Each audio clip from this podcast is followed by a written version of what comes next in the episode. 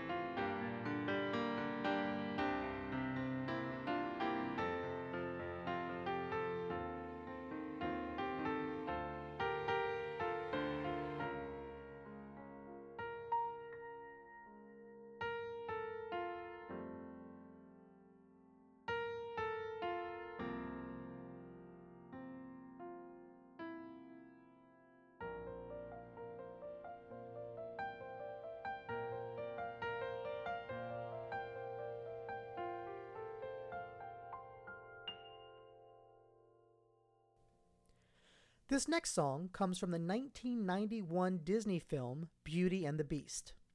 This version was recorded by British American actress Angela Lansbury as the character Mrs. Potts. It was later recorded as a pop duet with Celine Dion and Peabo Bryson and released as a single from the film's soundtrack. This song helped start the career of Celine Dion. Here is Beauty and the Beast.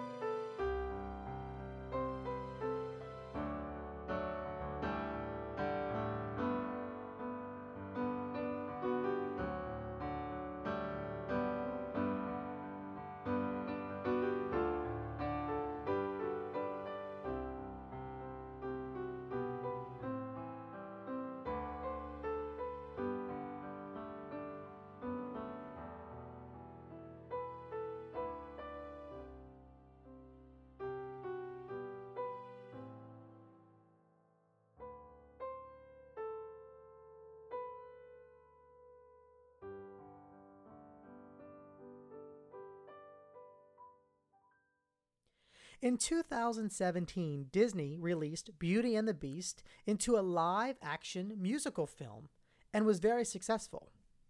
This song was written by Tim Rice and composed by Menken and performed by the legendary Celine Dion. This song, according to the composer, is about hanging on to precious time. Now, while Celine was hesitant to record the song initially, she felt compelled due to the impact Beauty and the Beast had on her career, stating, I was at the beginning of my career. It put me on the map. It put me where I am today. Here is How Does a Moment Last Forever?